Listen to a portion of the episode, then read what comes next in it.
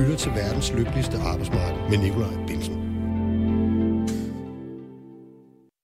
Der er sket en masse siden vi sendte i sidste uge. Statsminister Mette Frederiksen har holdt sin åbningstale i forbindelse med Folketingets første officielle arbejdsdag. Og her løftede hun sløret for, at vi snart får en nærhedsreform i den offentlige sektor. Der skal sættes fokus på faglighed og tillid, mens der for, ja, gud ved hvilken gang, skal tages et opgør med overstyring og byråkrati. Der skal også laves et frikommuneforsøg. Konkret betyder det, at syv udvalgte kommuner får udstrakt frihed til at skabe en bedre folkeskole, bedre daginstitutioner og en bedre ældrepleje. Det skal ske i det lokale samarbejde og i så vid udstrækning som muligt uden indblanding fra Christiansborg. Endelig talte statsministeren om Arne. I ved, ham der skal have lov til at trække sig tilbage lidt tidligere. Og så skete der ellers ting og sager. Stort set i samme moment som de radikale skiftede politisk leder, indgik regeringen sammen med Dansk Folkeparti, SF og Enhedslisten en aftale om forbedring af seniorpensionen samt ret til tidligere pension for de grupper, hvis arbejdsliv startede allerede i teenageårene. Vi forsøger at samle op på det hele i dagens program. Om et kort øjeblik, så får jeg politisk kommentator for politikken, Christian Madsen, til at udlægge teksten, og lidt senere skal vi høre, hvad en portør, en skolelærer, en lufthavnsarbejder og en skoleleder mener om det hele. Mit navn er Nikolaj Bensen, scenetekniker, fællestillidsmand og jeres vært den næste times tid. Velkommen til programmet.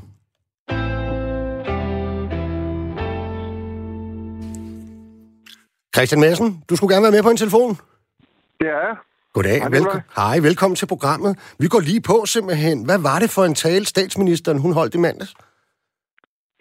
Jamen, øh, hvad skal man næsten sige om det? Altså, den åbningstale er jo sådan en, en søjle i dansk politik, som, øh, som ligesom udlægger programmet for, for efteråret. Og øh, det var tydeligt, at Frederiksen, hun, hun havde sådan en masse, hun skulle sige om corona, ikke? Sådan lidt pligtstof, hun skulle lige af.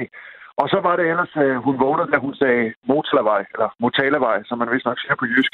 Mm. Øh, nemlig det her boligkvarter i Kursør, og hvor hun øh, annoncerede, altså, at der bliver en ny, øh, hvad skal vi sige, værdipolitisk diskussion om, øh, øh, om, om det, hun kalder altså unge indvandrere, har hun tidligere sagt, ikke? som står og hænger lidt på, på gaden, og hvordan man øh, gør noget ved det. Ved det. Mm. Og så var der hele øh, klimadiskussionen, meget, meget vigtigt element, fordi det er jo der, øh, det er jo ikke den traditionelle røde politik, der får rød blok til at hænge sammen, fordi der er de radikale uenige med alle de andre, ja. så groft sagt. Øh, det, der får regeringen til at hænge sammen, regeringens parlamentariske grundlag til at hænge sammen, det er klimaet. Og derfor var Mette Frederiksen nødt til ligesom at give nogle imødekommelser på klimaet til øh, de radikale enhedslisten og SF. Mm. Og det kom sådan i form af en, øh, en 10 milliarders øh, pulje af lånte penge, som skal investeres i klimaet. Mm. Og så var det så, som du også ligesom antydede i dit øh, oplæg her, forsøget med fælles kommuner at få sat noget kød og blod på det her nærhed, som Mette Frederiksen har talt og talt og talt om i halvandet år, er det jo snart nu, men uden at rigtig at ske noget. Mm. Okay. Og så var det jo, Christian, at altså, så sker der jo utrolig meget de næste par dage, må man sige. Ja, altså, det må man sige. Blandt andet får de radikale en ny formand. Den, øh, den kommer vi lige lidt ind på, tænker jeg, lidt senere. Øh, ja. Jeg kunne godt tænke mig, at vi lige med det samme spoler tiden frem til... Ja, det er jo så tilbage i dag, men dengang var det frem til øh, ja. fredag eftermiddag. Regeringen har længe forhandlet om ret til tidligere pension med SF, Enhedslisten og Dansk Folkeparti. Rygterne har faktisk gået, at man var så tæt på at have en aftale, at den næste kunne have været præsenteret til Folketingets åbning. Det var småting, der skilte med. Men så fredag eftermiddag, så møder DF pludselig ikke op til forhandlingerne. Hvad sker der der?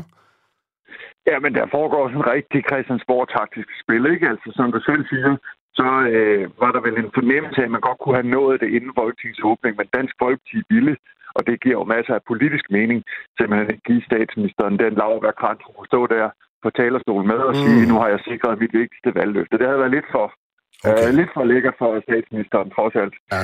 Men, øh, men så kom forlidet jo efter lidt, alt det der drama. Altså i virkeligheden var forsøget jo at skabe drama, så Øh, det er sådan en klassisk DF, ikke? Man, mm. man skaber lidt drama i forhandlingerne, så kommer vi alle sammen fra pressen og tænder kameraet og siger, hvad er det, der er problemet, Tusind og så får han lov til ligesom at, at markere, øh, hvad det er, Dansk Folkeparti har fået eller kæmper for at få i de forhandlinger, der nu er i gang. Ikke?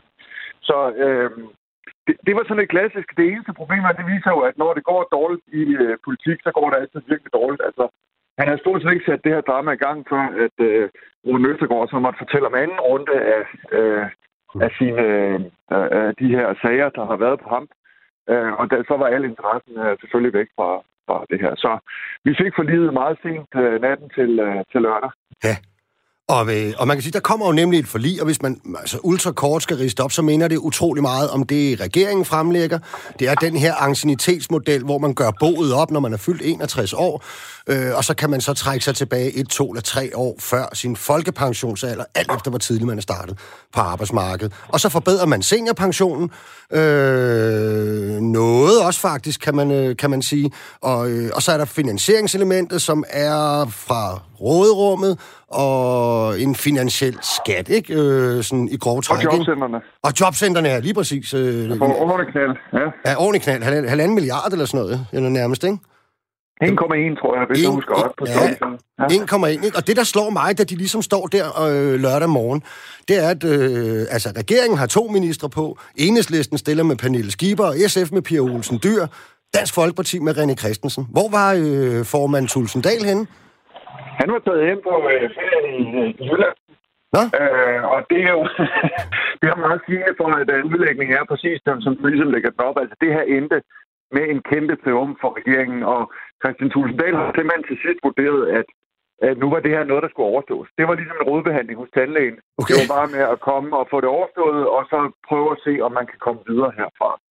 Øh, og det, det var en bemærkelsesværdig strategi, synes jeg, fordi man kunne også forestille sig, at Dansk Folkeparti havde forsøgt at bruge det til noget mm. sådan politisk, at nu har de skaffet penge til øh, den ene gruppe eller den anden gruppe.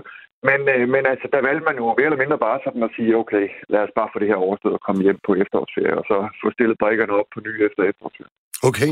Husk, at man kan skrive ind til programmet, hvis man har et spørgsmål eller en kommentar. SMS på 1424, skriv R4, og så din besked efter et mellemrum. Men det, jeg tænker på, Christian, der, da, altså, da du var herinde sidst i programmet, der snakkede vi jo om, hvordan mm. det ligesom ville udspille sig, det her. Ikke? Og der blev vi jo sådan nærmest enige om, at, at Dansk Folkeparti, de ville, de ville tage sig godt betalt øh, med alle mulige ting, og Tulsendal har været fremme øh, med det her, der skulle være sådan, hvad kan vi kalde det, en udlændingekryds, ikke? Altså finansieringen skulle hentes på et eller andet, der kunne have en eller anden symbolsk øh, værdi på, på udlændingsspørgsmålet. Altså, hvad har Dansk Folkeparti overhovedet fået? Jamen altså, det er jo sagt, du siger det fordi uh, han har været fremme med udlændingekryds, han har også været fremme med tre andre ting, han har sagt. Altså, de har sejlet rundt, hvad det egentlig var, Dansk Folkeparti ville have mm. i den her forhandling. Og nu, det Dansk Folkeparti er endt med at have fået primært, det er den forbedring, der er på seniorbørtid, som du mm. uh, ganske rigtigt siger. Det er, det er den, men det er jo dybest set det samme som enhedslisten og øh, SF var interesseret i, mm. altså så det bliver lidt nemmere at få tilkendt den her førtidspension for folk, der ikke lever op til de der kriterier. Ja. Men øh, man kan få den, fordi man er, er, er sådan lægeligt nedslidt. Ikke? Mm. Øhm, men øh, så det, der har været super interessant, det er altså at følge, at noget af det vigtigste for Dansk Folkeparti i slutfasen, det var at mindske det der samfundsbidrag, som regeringen er lidt spændagtigt kalder det, altså den der ekstra skat mm. på bankerne, som, øh, som skulle finansiere store dele af det her, og også den øh, det øh, den der iværksætterskat, som de borgerlige kalder det, eller øh, Lars Tedeskatten, som øh, Socialdemokraterne kalder det bag scenen, ikke? altså den, som, øh, som handler om aktieudbytte. Øh, den, den var det ligesom Dansk Folkeparti, der satte sig i spidsen for at øh, få, få bragt ned og fjernet, og det lykkedes jo i ganske mm. væsentlig omfang. Men det, det er jo lidt mærkeligt, og, og synes jeg viser, at, at partiet har svært ved at finde sit kompas i øjeblikket i de her øh, den her type spørgsmål. Mm. Altså, øh, øh, hvordan er det, at det er blevet dansk folkets rolle? Det var altid dem, der slåede sig på førtidspensionisterne og efterlønnerne og alle de der. Mm. Øh, at nu er det sådan, sådan bankerne og er aktionærerne er nogle meget rige aktionærer, der sidder og slås for forhandlingsbordet. Mm. Jeg forstår simpelthen ikke, hvad det er, strategien har været. Okay. Christian, er du stadig med os? Ja, ja, ja, ja, godt nok. Ja, ja, ja, det var, det, du, læste den lige som om, du faldt ud. Det gjorde du heldigvis Nå, ikke. Ja. Øhm, hvor vigtig, altså man, den her aftale, inden der blev den jo kaldt af, af, af den tidligere statsminister Lars Løkke, han kaldte det for det største bluffnummer i generationer, og det har ikke manglet på eksperter, og i øvrigt også kommentatorer og andre, der sagde, at det ville være svært at skrue sammen, og det havde nærmest ingen gang på jorden. Det er altså sket nu. Hvor vigtig var den her aftale for regeringen?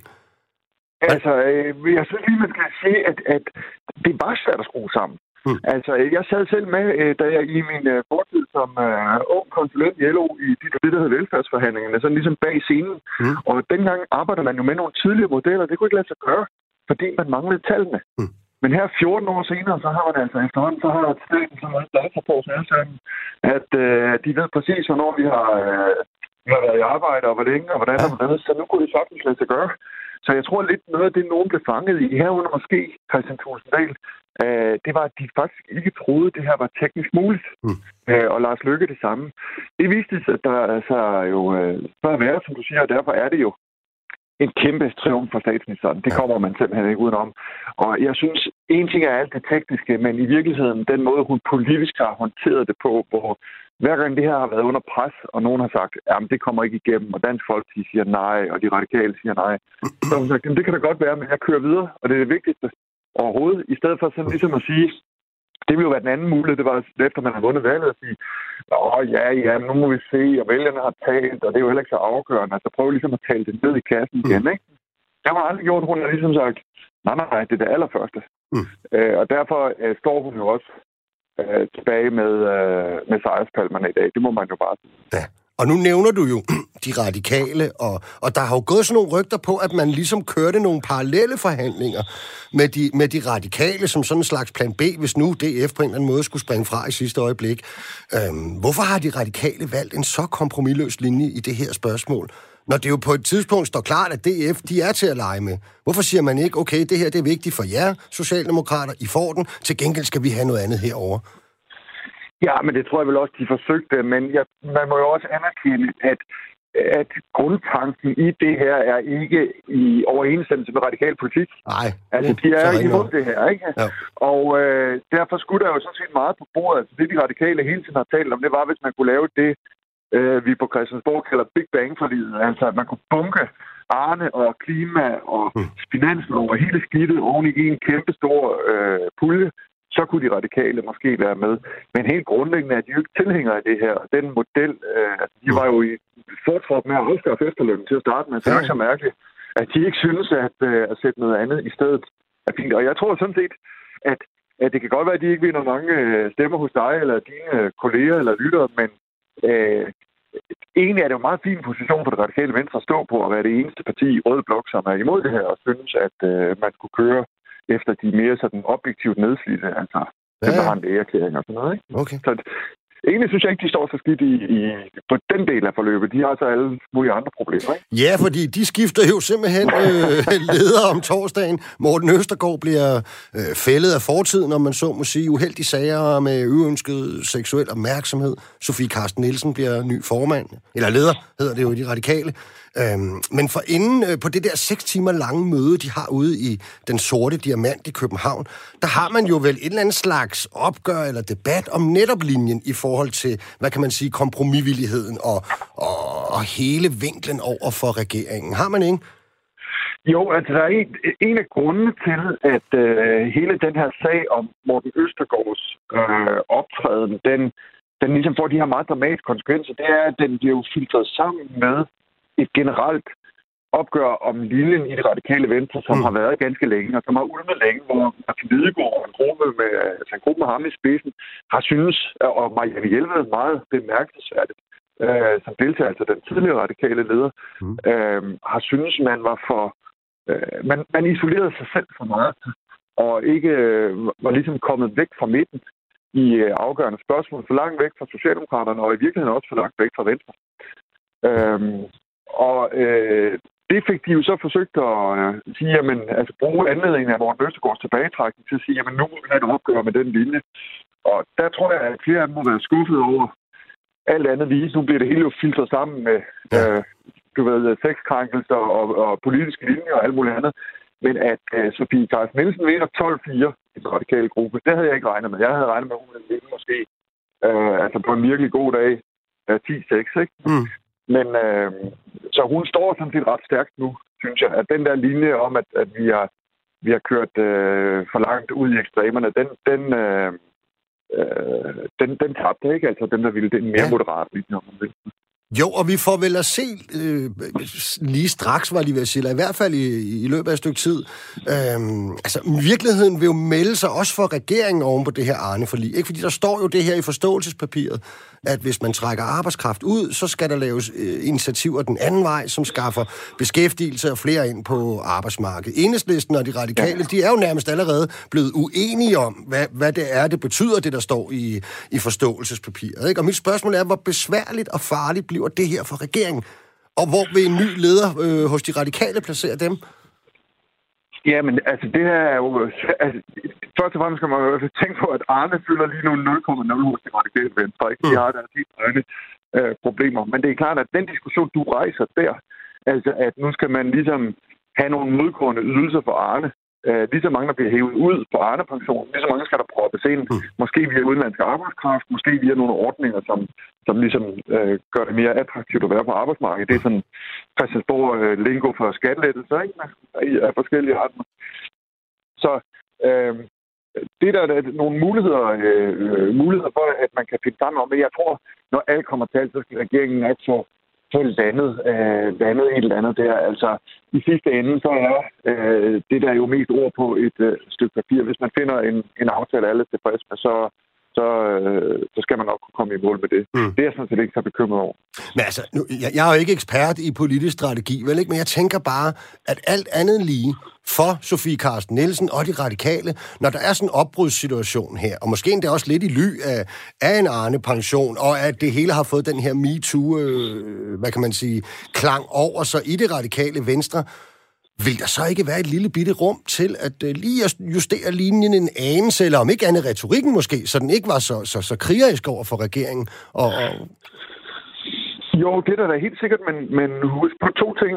Et, at uh, Sofie Carsten Nielsen har jo været med til at lægge den linje ja. igennem mange, mange år. De radikale har efter deres egen opfattelse en vis succes med den, ikke? Altså, den, de blev fordoblet ved sidste valg, og på trods af Mette Frederiksen, så den astronomiske fremgang, så får de cirka på samme mm. antal mandater øh, i meningsmålingerne, så det er jo sådan set fint nok, hvis man ser det på dem. Og så er de radikale bare ved at blive et andet parti. Altså, øh, vores ungdoms radikale venstre, øh, nævner jeg med ja. Niels Helve, der ikke kunne vælge ved et tasselbord og bag bum bum og alt de der ting. ja. øh, det, er jo, det er jo vel lidt ligesom at falde falde væk til fordel for en, et nyt type radikal venstre. Hvis du ser på de unge radikale i dag, så er de jo meget mere sådan værdipolitiske krigere. Mm. Øh, det er dem, der i deres egen opfattelse står fast på humanismen og udlændingepolitikken, står fast på retssikkerheden i retspolitikken, og mm. nu også jo ligestillingen kommet ind som en meget, meget øh, øh afgørende øh, element pludselig. Ikke? Mm. Så øh, jeg tror, det er et parti under forandring på den måde, som, øh, som, som gør, at det er ikke sikkert, at de radikale venstre selv er lige så utilfredse med, øh, hvordan det går, som, øh, som du er på deres vej. Mm. Endelig her til allersidst, øh, Christian Madsen, så berørte åbningstalen jo også de to spørgsmål, vi skal snakke om øh, om, om, om et lille øjeblik, øh, med frikommuneforsøg og den kommende nærhedsreform. Ja. Ikke? Og altså, jeg tænker, hvor meget mener regeringen det her? Der er jo mange, der har talt om den her slags ting øh, før. Hvor meget er det noget, man også gerne vil måles på lidt længere ned ad banen? Det ved jeg virkelig ikke, for at være helt ærlig. Altså, det der, jeg driller dem altid med den der nærhedsreform, for det talte hun jo om sidste år ja. i sin åbningstale. Uh, den første åbningstale, som statsministeren tænker lidt på tilbage, tænker, hov, nu kommer der et helt nyt program efter så, så mange år med dårligt styre. Og så skete der ingenting overhovedet med nærhedsreform. Ja. Og det er klart, der har man selvfølgelig coronaerne ind sig tilbage i at sige, at det var derfor, der er ingenting skete. Men det er altså også fordi, de har haft svært ved at omsætte de der meget dyre ord til politisk praksis. Og nu har man så fundet det her frikommuneforsøg, mm. som øh, jeg var meget begejstret i starten, fordi der er jo selvfølgelig nogle idéer i at trække viden ud lokalt og give nogle muligheder lokalt. Den tidligere regering forsøgte noget lignende, uden at det blev nogen kæmpe succes. Måske har man lært af nogen af, af fejlene der, men, men det virker en lille smule om, som om, Nikolaj, at det også er opfundet en lille smule til lejligheden. Okay. Altså, nu går tiden med det. Huha, vi er i gang, ikke? Ja. Og så kan man pege på det og sige, jamen nu må vi vente og se, hvad der sker med ældretegn i middelfart. Og i mellemtiden kan vi så passe uh, butikken i nogle andre sammenhæng. Ja, og der... ja, jeg, jeg, ved, jeg ved det ikke rigtigt. Det, det, det vil jeg, øh, jeg vil lytte til dit program for at blive klog på. Det synes jeg, du skal gøre, fordi vi skal tale om det lige om lidt. Men forløbet Christian Madsen, tusind tak, fordi du brugte lidt tid, og tak for analysen. Selv tak. Altid en fornøjelse. Hej. Hej.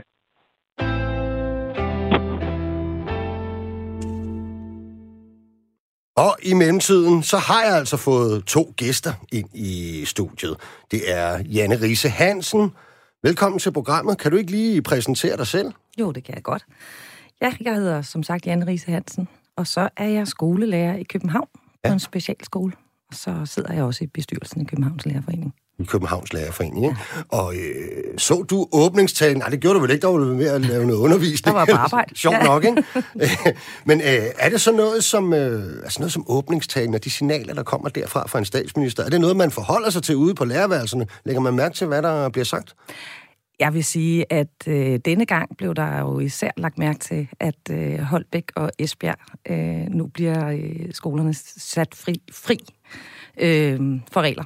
Øh, det, der var mange af mine kolleger, der sagde, at øh, de overvejede at flytte til Holbæk nu. Nå, det kunne være. ja. Okay, interessant. Øhm, også velkommen til dig, Henrik Hast. Tak. Du arbejder jo som portør, ikke? Øh, hvorhen er det? Jeg er inde på Rigshospitalet, ja. og øh, har været det i snart fire årtier. Øhm. Fire årtier? Ja, så har du fri nu, plejer man at sige. Ja, ja, jeg er øh, stærkt i tvivl om, om jeg kan komme med på Arne-ordningen, ja. øh, hvis jeg får brug for det. Det taler vi om til sidste program, Henrik, men øh, jeg kunne godt tænke mig at høre dig her som det første, fordi når du har været ansat i næsten fire årtier i den offentlige sektor, ikke?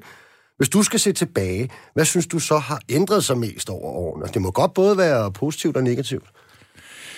Jamen altså, i virkeligheden synes jeg ikke, at der er så meget, der har ændret sig. Altså, øh, øh, det har sådan ligesom været nogle øh, cyklus, vi har været igennem, og, og nu er vi tilbage, hvor vi startede, kan man sige, øh, i hvert fald inden for mit eget område.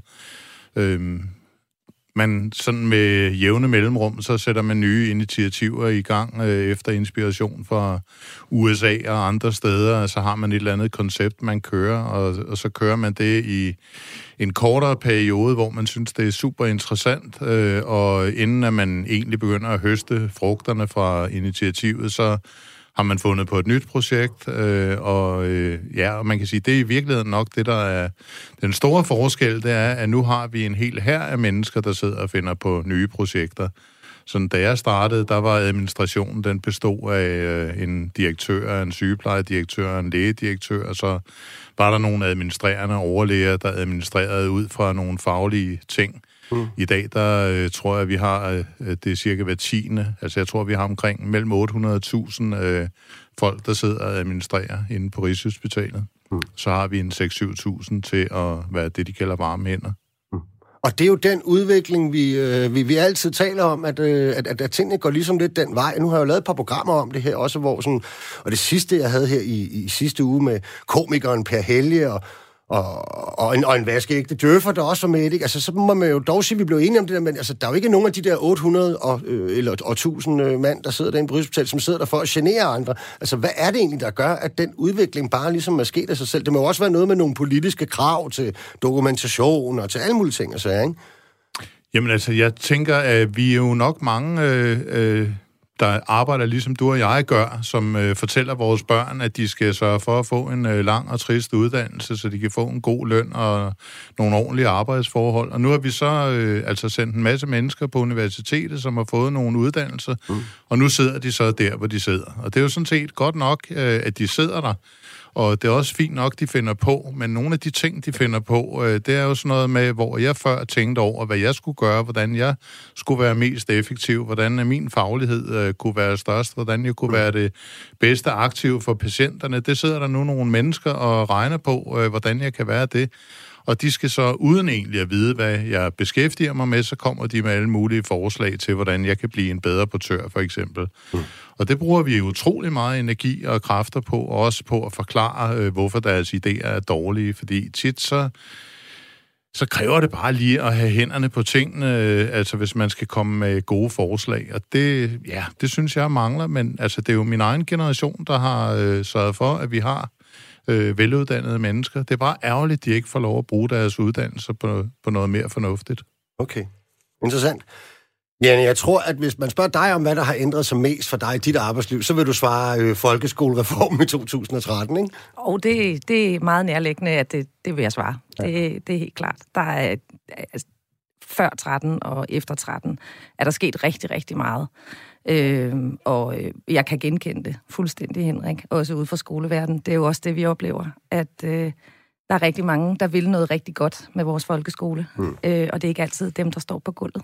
Og vil du være, nu ved Mette Frederiksen jo noget med folkeskolen, kan man Men sige. Nicolaj, ja. jeg, jeg tænker bare, altså fordi det, man har gjort med lærerne, sådan som jeg ser det, er jo det samme, som man har gjort med sygeplejerskerne. Altså man har, har taget et fag, hvor folk kom og ligesom havde et kald og, mm. og ville det, og så har man gjort dem til lønarbejdere, fordi man har simpelthen taget friheden fra dem. Altså de, Fagligheden. De, ja, friheden til at passe deres arbejde ud fra det, de har lært på, før hed det seminariet, nu hedder det... Ja. Ja. Jeg kalder det altså stadig seminar. Ja, eller sygeplejerskolerne. Øh, nu hedder det, hvad fanden hedder det? Det hedder ikke erhvervsskole, det hedder... Professions. Professionshøjskoler. Mm. Men alt det, de lærer, alle de gode ting, de lærer, øh, det, det, det siger man, det skal I egentlig se bort fra. Nu kommer vi at fortælle jer, hvordan I skal gøre. I arbejder fra 8 til 16, og så sidder man øh, og fedter med at skrive øh, en halv times overarbejde på og alt muligt andet. Før i tiden, der blev man der bare en halv time længere og snakkede med kollegaerne, lavede overleveringen, tænker jeg, blandt sygeplejersker. Man var egentlig glad for at være der, og man gik, gik øh, glad hjem okay. derfra. Og, og, det, det, og, og det er jo det, man har gjort, det er, at man har pillet glæden fra lærerne, og fra mange af os andre, fordi vi hele tiden skal dokumentere og kontrolleres og så videre. Og det, det er en frygtelig udvikling. Men nu, skal, nu kan det jo så være, der sker et eller andet. I hvert fald så valgte Mette Frederiksen jo i, at lancere i sin åbningstale, at man vil have det her såkaldte frikommuneforsøg. Og konkret, Jane, tror jeg, det er for folkeskoleområdet, så er der tale om Holbæk og Esbjerg. Ikke? Det er folkeskoler der, øh, som nærmest kan få fuldstændig frihed øh, øh, til ligesom at fri af bindinger i hvert fald, ikke øh, fra Christiansborg, i det omfang, det kan lade sig gøre, øh, til at udvikle deres egen folkeskole. Ikke? Så øh, du har jo altså allerede nået at skrive et debatindlæg sammen med din skolelærerkollega Thomas Røg Larsen, og du er begejstret for forsøget. Hvorfor? Altså, jeg er begejstret for, at der, der endelig sker noget. Øh, jeg vil sige, jeg er jo selvfølgelig glad for, at der fortsat vil være nogen, som Mette Frederiksen også siger, der er sådan nogle hegnspæle. Der vil stadigvæk være, øh, altså, det skal være gratis, og vores folkeskolelov øh, gælder, og formålsparagrafen, om ikke andet. Det er meget, meget vigtigt øh, for mig at sige, mm. at vi skal have en folkeskole, en fælles folkeskole i Danmark. Men jeg er meget begejstret, fordi øh, det er jo det, vi oplever øh, ude på gulvet i skolerne. Det er jo det, som du også siger, Henrik, det er jo den her dokumentation, og det er en masse flotte projekter, som bliver fundet på et andet sted end på lærerværelset eller i klasserummet, som vi skal lave. Mm. Øh, og hvad det, er det for nogle konkret? Prøv at fortælle, hvad det ja, konkret er. det kunne være... Øh, jamen, det, det kan være alle mulige flotte ting. Altså, læring, der ses, øh, var meget stort øh, på et tidspunkt. Mm. Så skulle vi lige pludselig tale om læring, øh, og det har vi altså ikke noget imod som, som, som lærer. Jeg håber jeg det ikke. Nej, det har vi ikke noget imod, men vi vil også gerne tale undervisning. Ikke? Jo. Øh, og det, det glemte man faktisk i ret lang tid, og der kan jeg huske, at vi var nogle kolleger, der vi, vi gik også lidt i opposition og blev ved med at tale om undervisning, for det var lige så vigtigt. Mm. Øh, og det var, det var sådan et politisk projekt, som man, man, man synes kunne være rigtig fint. Så havde vi noget med nogle udskolings projekter. Det, der kom nogle udskolingsmillioner fra, fra Københavns Kommune, hvilket på sin vis var fint. Øh, men så stod skolerne med de her øh, millioner, og så skulle vi finde ud af, hvad vi skulle bruge dem til, og der var der også nogen, der havde nogle rigtig gode forslag inden for mm. forvaltningen. Okay. Vi skal også have en anden stemme øh, med ind i den her debat. Claus Hjortdal, formand for Skolelederforeningen. Du skulle meget gerne være med på en telefon. Det skulle jeg gerne, ja. Hej Claus, velkommen tilbage til programmet. Du har været med før her. Ja, tak for det. Øhm, tak for det. Du har udtrykt noget mere skepsis over for det her forsøg. Øhm, hvorfor? Ja, men det er der mange grunde til. Altså, jeg, jeg er på samme måde, som, som, som øh, den foregående lige sagde, jo glad for, at der endelig sker noget. Øh, det, der i virkeligheden er problemet, det er jo, at Christiansborg har i 13 og fremad øh, bestemt og bestemt og bestemt og bestemt. Og nu lyder det som om, det var helt forkert, og nu begynder vi med noget nyt.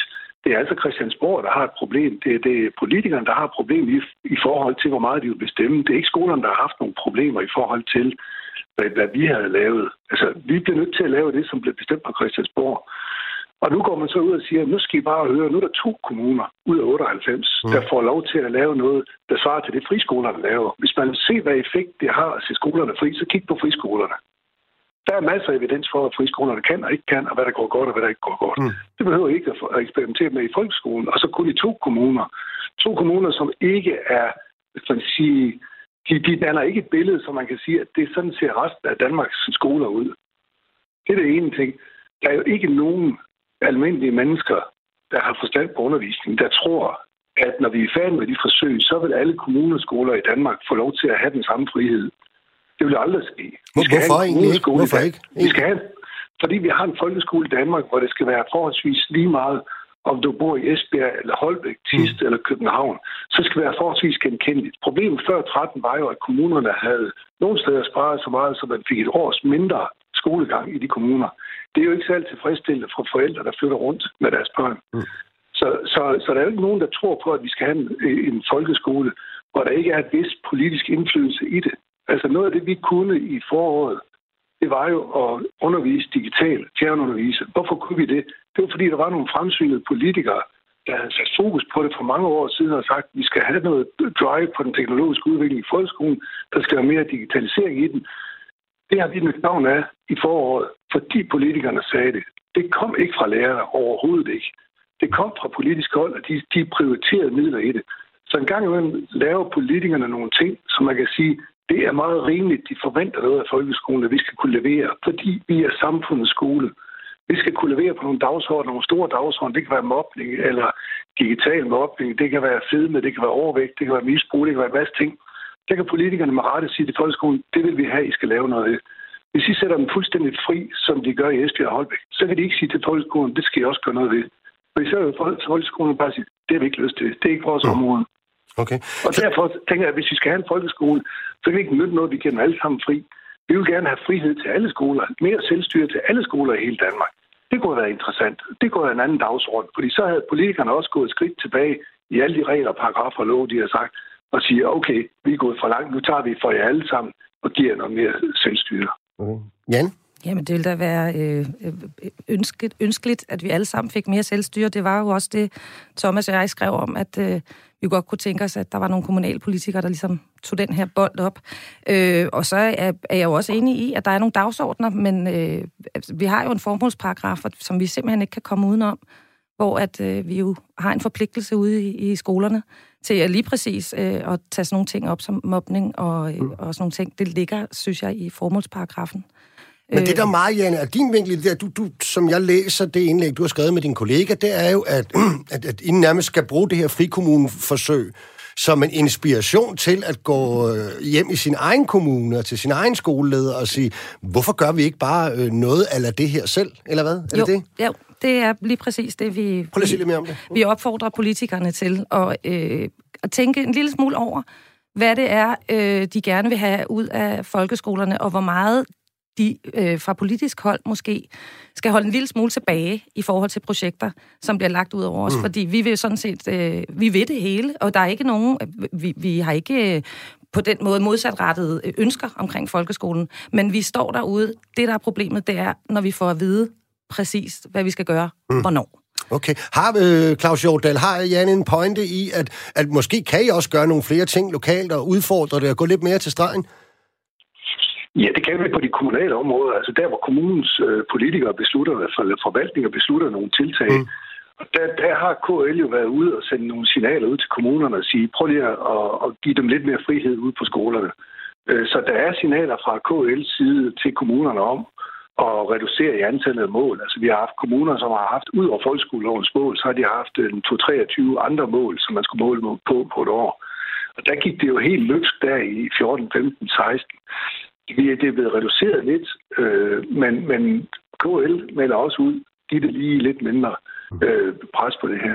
Og så er der en anden ting, som, som jeg ikke fik med før. Altså, det, at man kun gør det i to kommuner, er også et kæmpe problem, for vi ved fra tidligere forskning, at der er meget, meget, meget lidt øh, overførselsværdi fra en kommune til en anden, mm. når der bliver udviklingsarbejde. Der sker næsten ingen udveksling af, af gode idéer, altså det der best practice. Mm.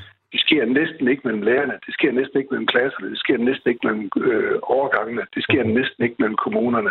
Altså, det, det er for lidt at lave udviklingsarbejde i to kommuner. Skal der være udviklingsarbejde, så er det meget bredere.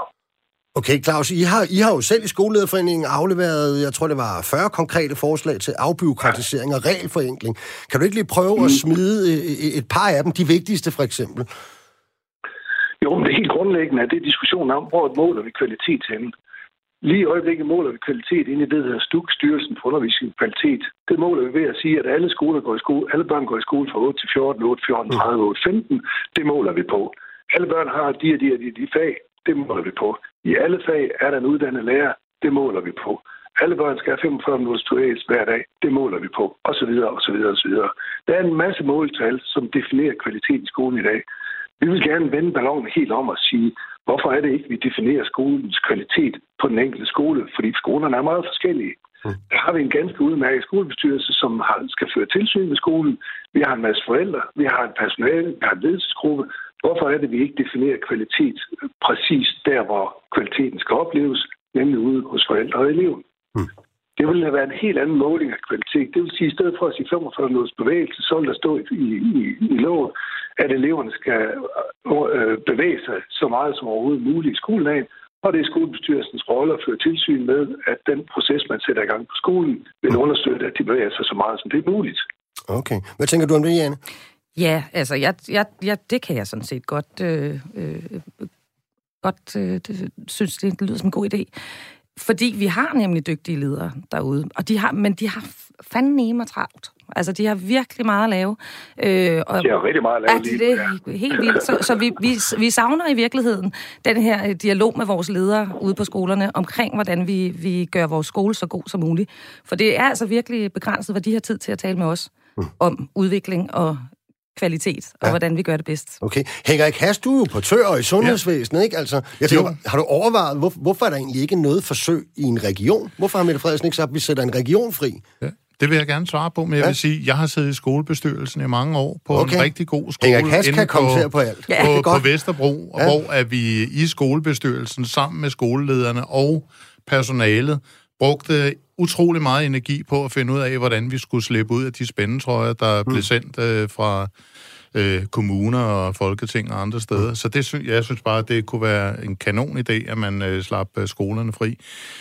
Så vil jeg også bare sige, Nikolaj, øh, det kunne være interessant øh, øh, hvad hedder det, at lave øh, fri forsøg alle mulige steder, men jeg tænker bare, at det kunne også have været interessant, hvis man ved åbningstalen øh, ligesom for de andre partier havde taget Mette Frederiksen på ordet og havde sagt, at vi er jo helt enige i, at der skal afbyråkratiseres mm. og så videre. Det siger alle partier, øh, selv Liberal Alliance. Altså, jeg ved ikke, om Ny Borgerlige siger det, men alle andre partier i Folketinget, de går ind for en af, afbyråkratisering og siger, at der er for meget kontrol, at vi skal have sluppet folk fri. Så kunne de jo have sagt, i stedet for at lave et friskoleforsøg i to kommuner, nu troede jeg faktisk, det var fire, fordi øh, Helsingør og Viborg, der skulle Venstre og Konservativ lige fedtes ind Men det er på et andet område. Ja, Nå, okay. Børneinstitutionerne, tror jeg. Ja, okay. Ja. Så kan jeg ikke kommentere på alt. Nå, nej. Øh, nej, men, men altså... Men, nu har man snakket om det, Gud ved hvor mm. længe, ikke? Og de radikale også, altså, vi skal afbyråkratisere. Hvad med, at vi så kommer i gang? Ja. Altså, øh, sæt dog noget i gang. Og altså... der er de 40 konkrete forslag i Skolelederforeningen. Det er jo meget godt, når det er konkrete forslag, kan man sige. Men Claus Hjortdal, her til allersidst, hvis der skal komme noget ud af det her frikommuneforsøg, øh, som du kunne håbe på, der kom ud af det, hvad var så det?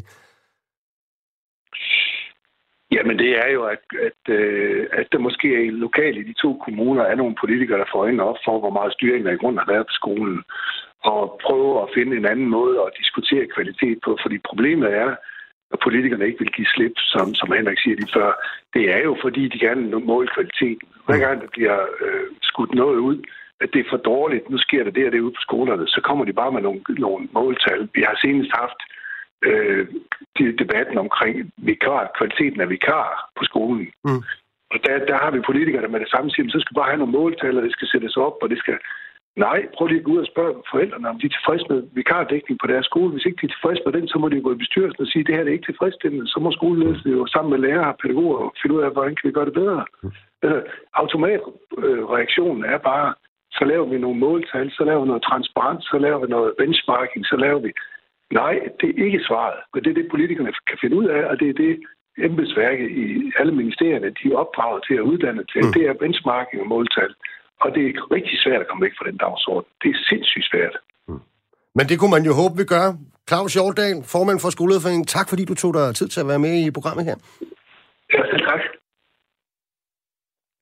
Der er jo det her, øh, det, det spiller jo lidt ind med den her nærhedsreform, de taler om også, ikke? Og det er jo lidt underligt, at det var faktisk det, der hed tillidsreformen før, men... Øh, og jeg går ud fra, at det er ikke, fordi man ikke længere vil have tillid. Det er jo næsten et federe ord end nærhed, ikke? Øh, når vi snakker sådan arbejdsmarked. Altså, vi, vi plejer at tale om patienten i centrum. Det patienten kommer sådan op øh, hver andet Borgeren i centrum år. Er der også noget, hedder, ja, ja, men hvor ja. man tænker, hvor, har de ikke hele tiden været i centrum, eller hvad? Altså...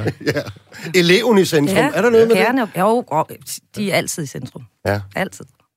Men altså faktisk så har Fagbevægelsens hovedorganisation også spillet ud med noget øh, på det her spørgsmål. Ikke? Og et af de sådan lidt mere konkrete forslag, der man mener, at samarbejdsudvalget og vores, du ved, medsystem, det skal spille en større rolle, inddrage medarbejderne og lederne i det strategiske arbejde på offentlige arbejdspladser. Hvad tænker I om det?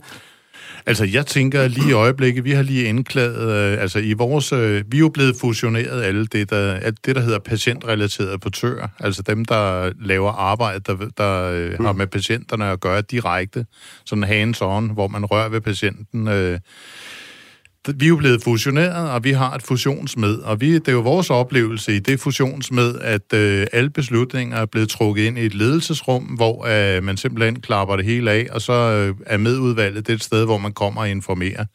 Og når vi så siger, jamen hey, vi har ikke været inddraget, eller vi har ikke været medinddraget, hedder det jo nu, øh, så siger de bare, jamen prøv at høre, at nu skal det bare gå stærkt. Nogle gange skal det bare gå stærkt, og så øh, er vi bare nødt til at træffe nogle beslutninger. Mm. Så altså, hvis øh, de gerne vil have, at medudvalgene skal fungere bedre, det kan jeg kun uh, sige, det glæder mig godt nok til.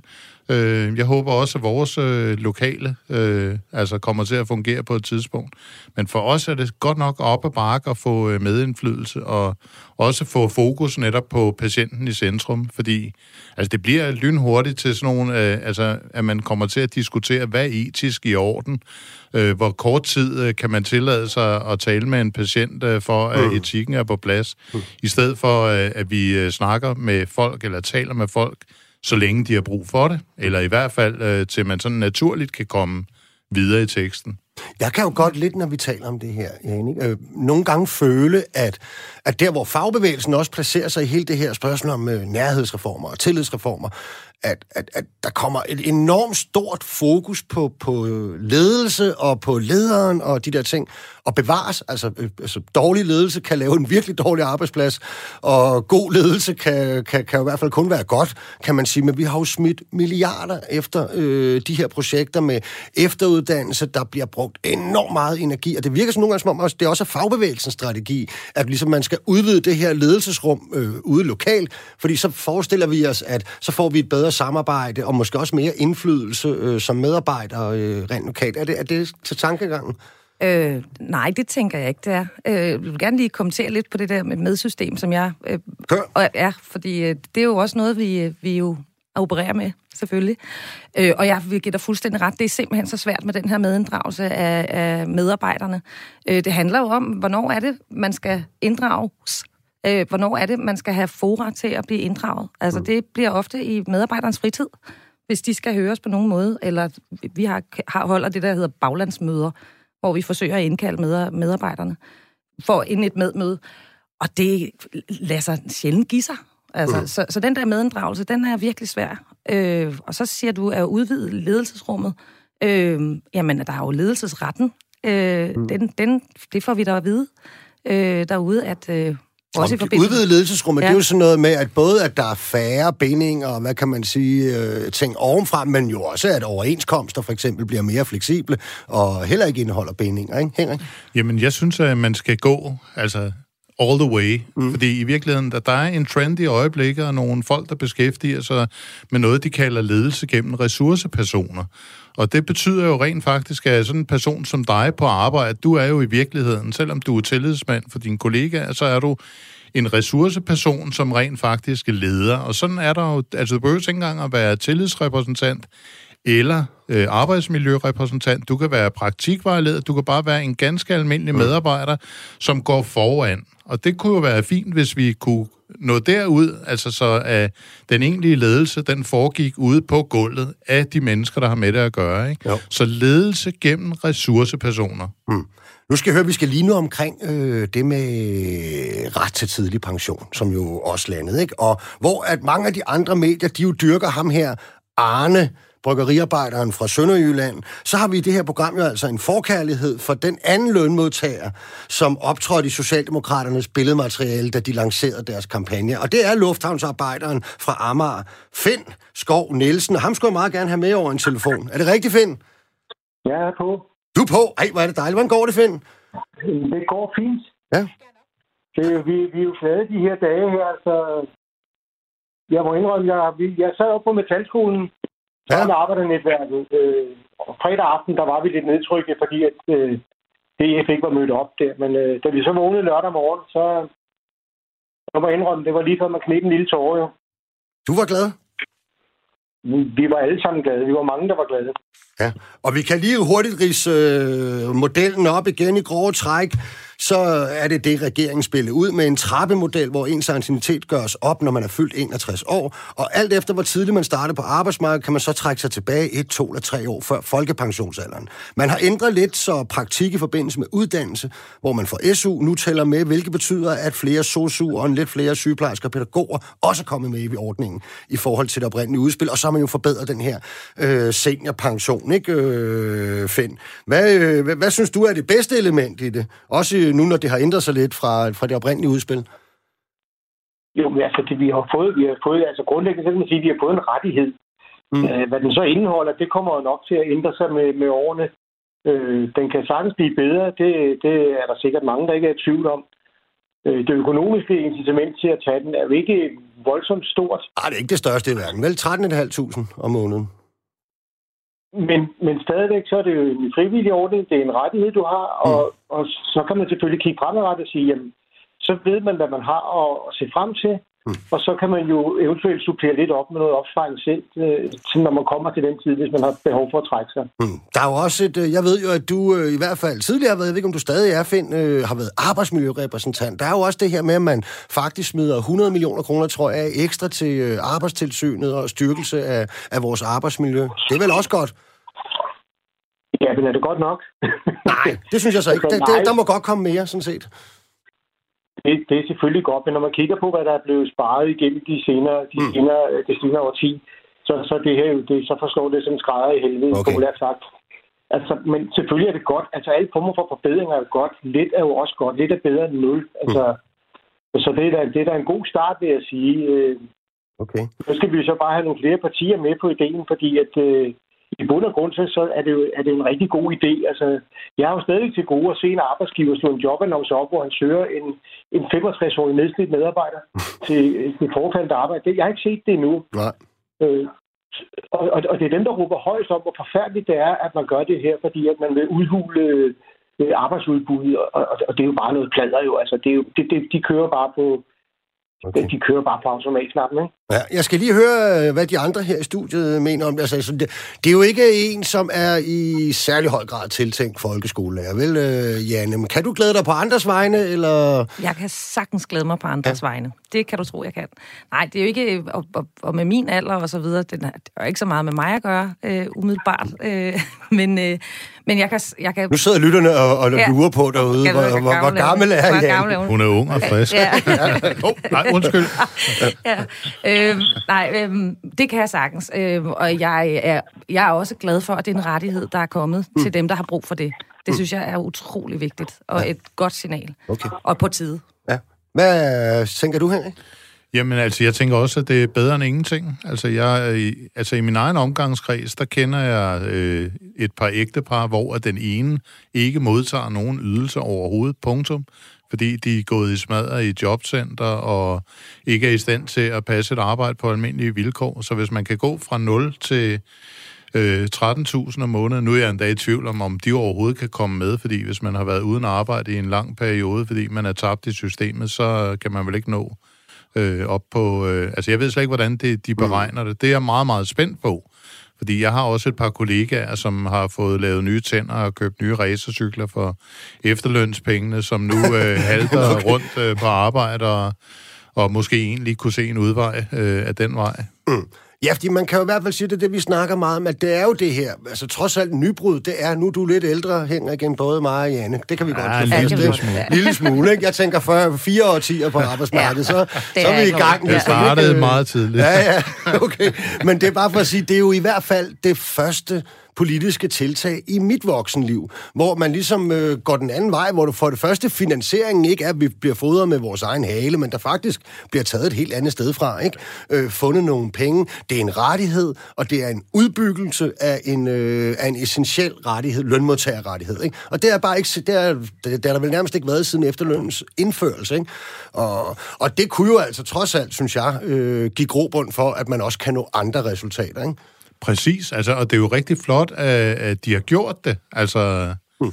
øh, det var, hvad der kunne lade sig gøre. Altså, jeg mener, de radikale, de øh, vil gerne have afskaffet hele beduljen, fordi de mener, at vi skal arbejde, til vi styrter. Altså, Men vi har, ja, vi har jo stadig den her stigende pensionsalder, ikke, Janne? Og den, den kunne vel også måske blive et problem for folkeskolelærer hen ad vejen, ikke? Og det kunne absolut blive et problem for folkeskolelærer hen ad vejen. Mm. Det er altså, kan godt være et arbejdsmiljø, og særligt ude, altså, nej, alle steder, men nu er jeg jo selv på specialskole, og, og det er ikke altid, der skal man altså nogle gange både løbe stærkt og øh, gribe ting, Ja. og Holde elever, fast. og holde fast. Ja, det ved jeg. Øh, Finn Skov Nielsen, øh, ude fra Lufthavnen, og, og det er jo det, vi snakker om. Altså, der skal jo også for... En ting er jo, at vi får lavet noget nu, som handler om dem, skal, der skal komme, komme afsted med værdighed.